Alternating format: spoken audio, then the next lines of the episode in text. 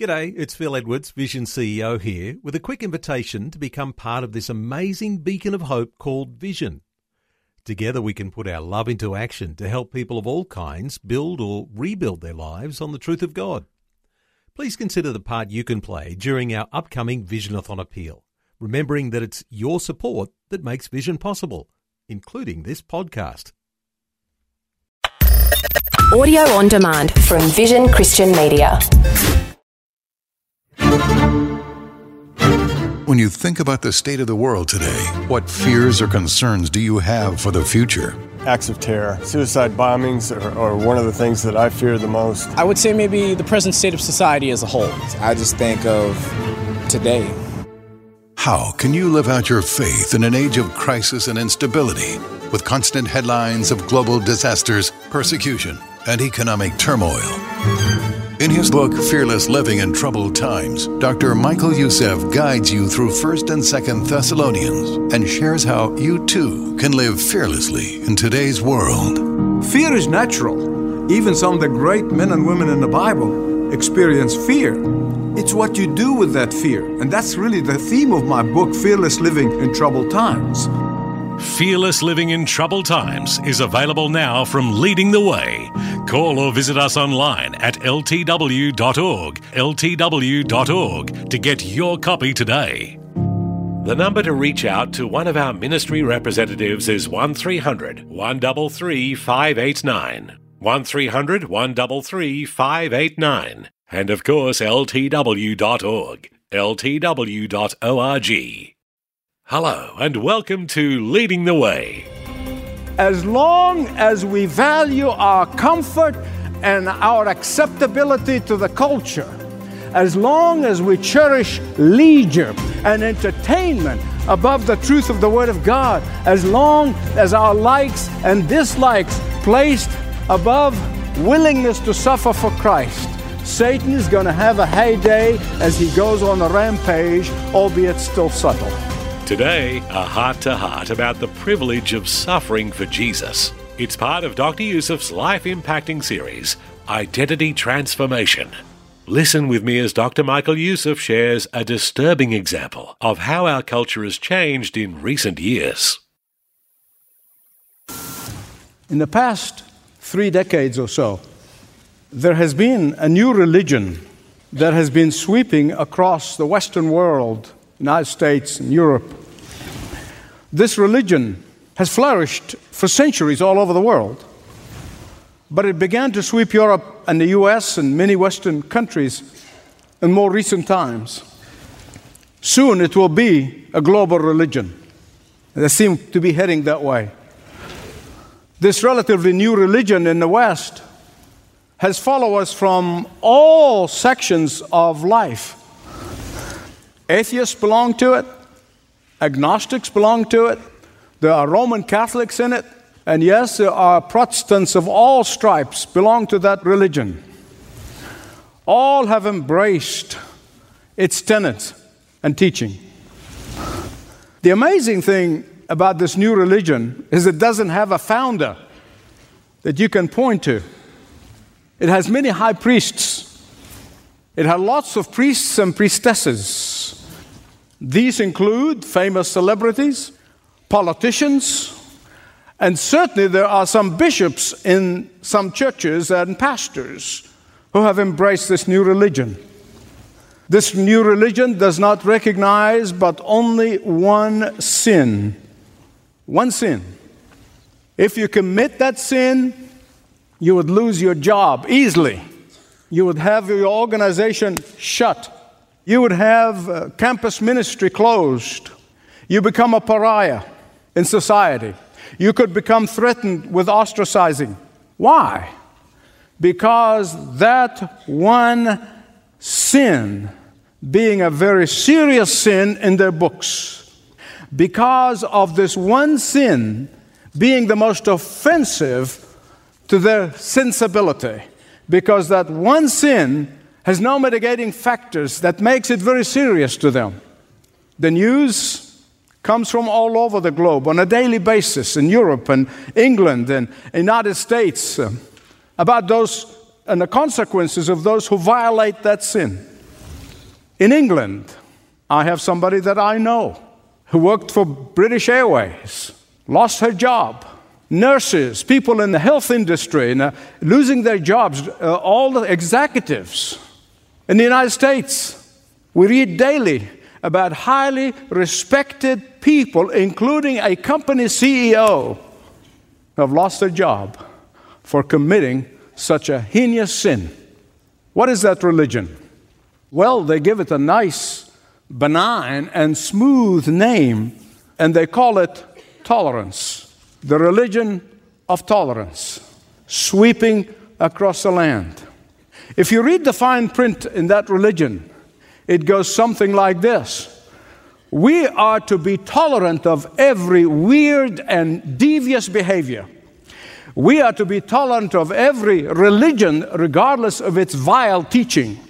That we are to be tolerant of every sort of immorality.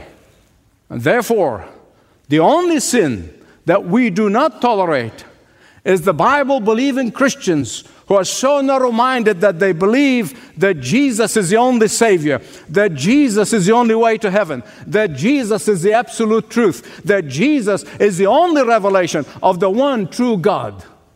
And yet, Jesus and his moral absolutes provided whenever they accepted and whenever they practiced, societies flourished, societies blessed.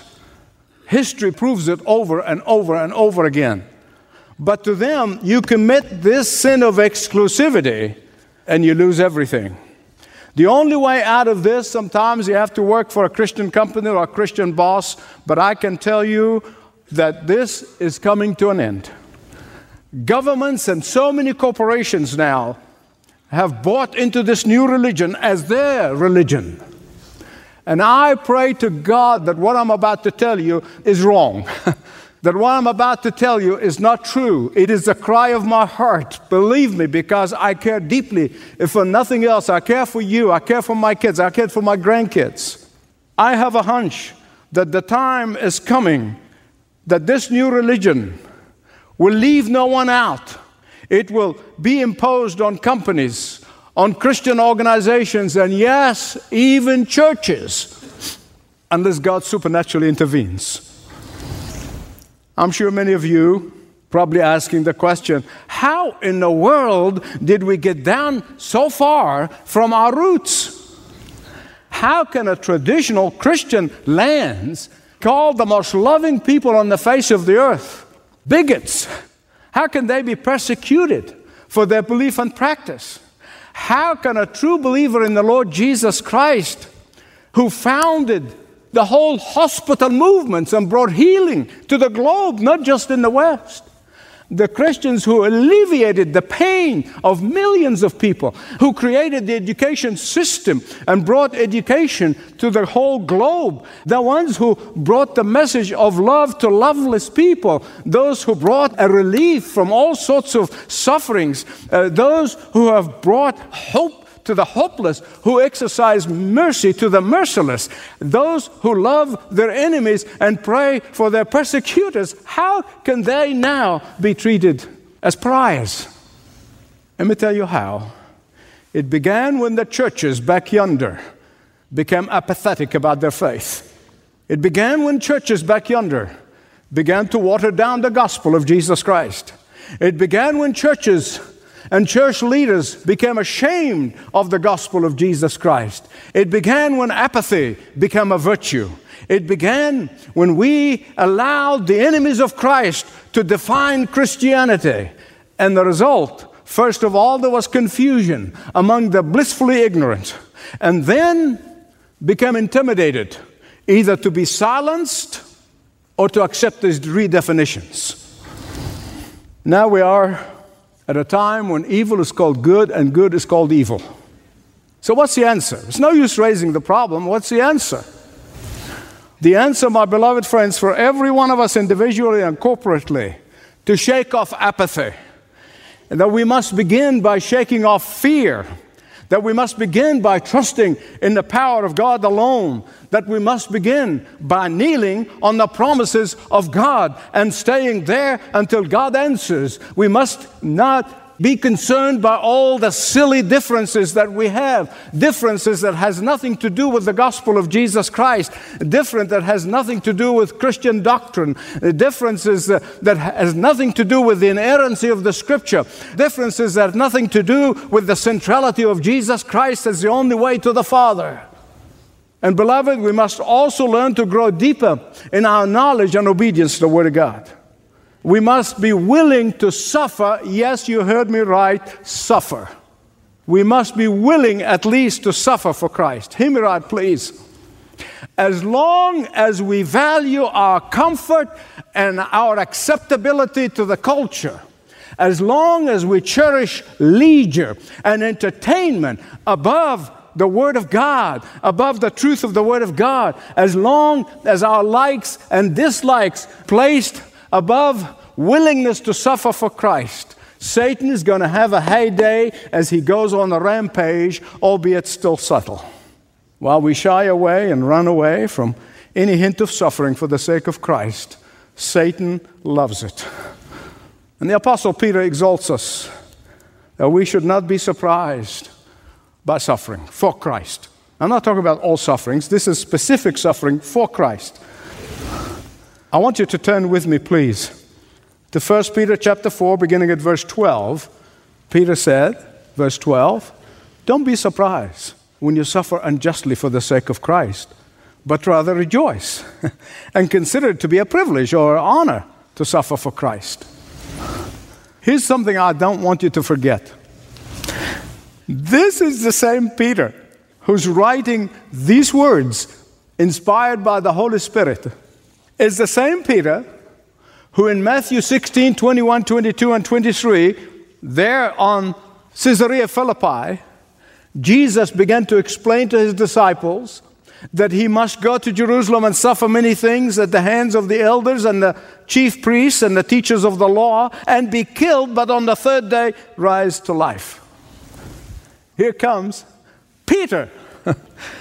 Peter took him aside and began to rebuke him. Never, Lord, he said. This shall never happen to you. Jesus said to Peter, Get behind me, Satan. You're a stumbling block to me. You do not have in mind the things of God, but the things of man. this is the same Peter who said, Do not be surprised when you suffer. Do you think these words and that incident on Caesarea Philippi is not burning in his memory as he was inspired by the Holy Spirit to write verses 12 and 13. This is the same Peter who found it strange for Christ to suffer, is now saying it's an honor to suffer for Christ. He found it strange for the pure, sinless Son of God to suffer. And yet now he says, No, it's a great honor to suffer for Christ. It's a privilege to suffer for Christ. It's a joy to suffer for Christ. Oh, because he witnessed the resurrection. Amen. Suffering for Christ is not only a privilege, but it's always temporary. Furthermore, suffering for Christ prepares us for glory. Suffering for Christ helps us to see life in perspective. Suffering for Christ teaches us that there is an indescribable blessing that you cannot receive it any other way other than being insulted and suffered for Christ. Look at verse 14. If you are insulted because of the name of Christ, you are blessed, for the Spirit of glory and of God rests upon you. Jesus put it this way in John 15 18. If the world hates you, keep in mind that it hated me first. If you belong to the world, the world will love its own. A man by the name of Herbert Samuel died in 1963, but he made quite a profound statement. Listen carefully. He said, It is easy to be tolerant of any principles if you have none of your own. How profound. And that is why now more than ever, we have to teach not only what we believe. It's so easy to sing and it's easy to teach what we believe, but we must teach why we believe what we believe. Amen. Beloved, you and I have to understand that for 2,000 years of Christian history, there have been many who have thought the disappearance of Christianity would make the world a better place. Little do they know that when finally the church of Jesus Christ is raptured from this earth, what they're going to have and left behind with is hell itself.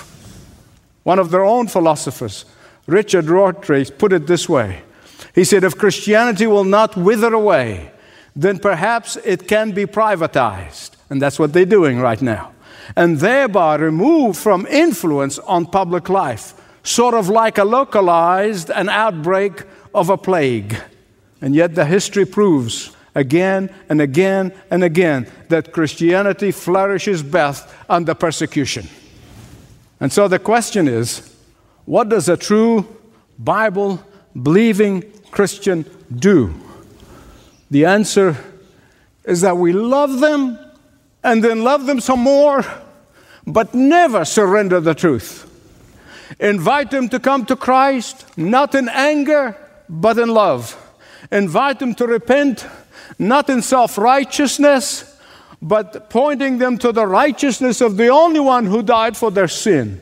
Invite them to see that you do not reject sin in other people's lives, but you also reject sin in your life. Plead with them as one would plead with a person who's trapped in a burning house. Above all, resist the temptation at any cost of becoming ashamed of the gospel. So, the first, not only to receive, we receive a special blessing, a unique blessing, when we joyfully accept suffering for Christ. Secondly, he said, verse 16, he said, Don't be ashamed of Christ. Be ashamed if you suffer for the wrong things that you have committed. the shame that you should feel when you suffer as a consequence of your wrongdoing. The only shame you should experience is when you begin to reap the consequences of the things that you have sown. But even then, when you repent and turn to the Lord, He's not only going to forgive you, He's going to restore you, and He's going to use you again. But there's something here I don't want you to miss in verse 15. After He mentioned the list of evil things that people could do, even Christians, He adds a word here that literally pulled me out of my chair. He adds or includes meddlers. Meddlers. Now, this is astonishing to me. I must confess, I read it and I went back and I looked at different. You can't get around it. and I came to the conclusion that we cannot malign others behind their back and get away with it. Don't think that you can impugn other people's motives and get away with it. Don't think that you can ruin or tarnish someone's reputation and get away with it. Don't ever think that meddling in somebody else's life is inconsequential. In fact, God includes meddling in the same list as adultery and pride and wickedness of all sorts. So be forewarned. Be forewarned. It may be a last warning to some. Peter is saying that these subtle sins that harm our brothers and sisters in Christ they pain the heart of God and tarnish your witness. In 1 Thessalonians, Paul calls them troublemakers, agitators. Think about this. We ought to object to sin without being objectionable. So, the first thing is suffering for righteousness has a great blessing. Secondly, suffering for our wrongdoing receives its just reward. And verse 19, thirdly, in the midst of suffering for righteousness, He will never, never, never leave you nor forsake you. Rather than taking the insult and the false accusation personally, look at it as an opportunity to deepen your trust in God. And when you trust in God in the midst of your suffering for Him, He will free you from fear uh, when you trust in Him, when things do not make sense in your life, You will experience His presence with you in a unique and unusual, in a different way. When you commit yourself fully to Him in the middle of injustice and unfairness, He will set you free from anxiety and from worry. Why? Because you are walking with the Lord in obedience. And when you walk with the Lord in obedience, He is going to walk with you in your fiery furnace. He's going to show up ahead of you in the den of lions and zip the mouths of the lions. He will appear to you in the midst of your prison, whatever it may be. I want to tell you this as I come to a close. A very prominent underground church leader in China, and by the way, there are hundreds of thousands of these underground churches all over China, and they refuse to come out in the open. And this man has thousands of underground churches under him. He's a very prominent person. He came to America and they invited him here. And they took him to all the mega churches including some of the largest, if not the largest, church in America. And they were just showing him this church and this church. And at the end of his time, they were asking him, What do you think? Here's what he said I am so amazed at how much churches in America can accomplish without God. Without God, A.W. Tozer said that 95% of what goes on in churches will keep on going if the Holy Spirit was not there. All I did is I wept and I said to the Lord, May this never be said of us. May never be said of us, regardless of the cost. But there may be someone here today who's kind of a friendly to the Christian faith and really don't know. You've never really received Jesus as your Savior and Lord. You've never really understood what it means to be all in. You kind of not acquaintance to God and not an acquaintance with the church, and, and you understand that this is the only way for your eternal life. I don't want you to leave here without making that commitment. So I'm going to ask you to pray with me. Father, I thank you for these precious people who love you, who want to love you more with all their hearts. Father, I pray for a special anointing from heaven, for a special unction on each of them. Father, I pray that you give them strength and courage that, to stand and not be ashamed of the gospel. Uh, Father, that you will polish their testimony so that they will shine wherever they may go. For I pray this in Jesus' name. Amen. Dr. Michael Youssef with a challenge to experience strength and courage. You're listening to Leading the Way. Today's message and the entire Identity Transformation series is available to stream online at ltw.org. Or learn about the podcast or using smart home technology to listen at ltw.org.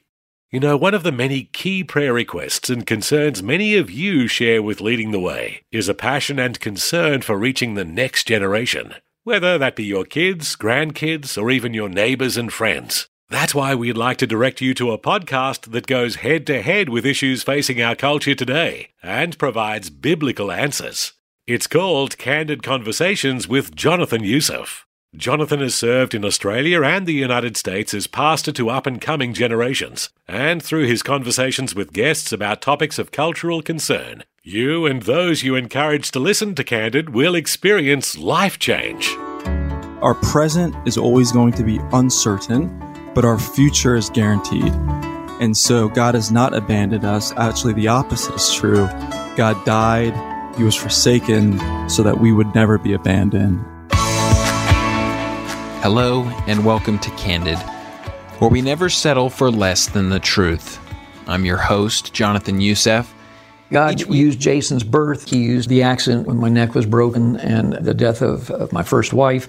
God used those events to really equip me for different phases of ministry. There's a constant healing process. I think I will always be healing from my abortion. But the more I talk about it, the more I find freedom and the more I realize just how much God loves me. I don't think in the media we handle stories of faith well. Either we're just we tiptoe so much, we don't even say the truth, you know, because we don't, ooh, can we say Jesus? I, I, don't. Well, if that's what the person believes, yes, we should say it. Yeah. Candid is a podcast from Leading the Way with Dr. Michael Youssef. If you like today's episode, please share it with a friend, leave a review, and subscribe on your favorite podcast platform. Sign up for Candid when you visit ltw.org. ltw.org. Well, that music means we're out of time for today. Do join us again next time, won't you? This program is furnished by Leading the Way with Dr. Michael Youssef, passionately proclaiming uncompromising truth.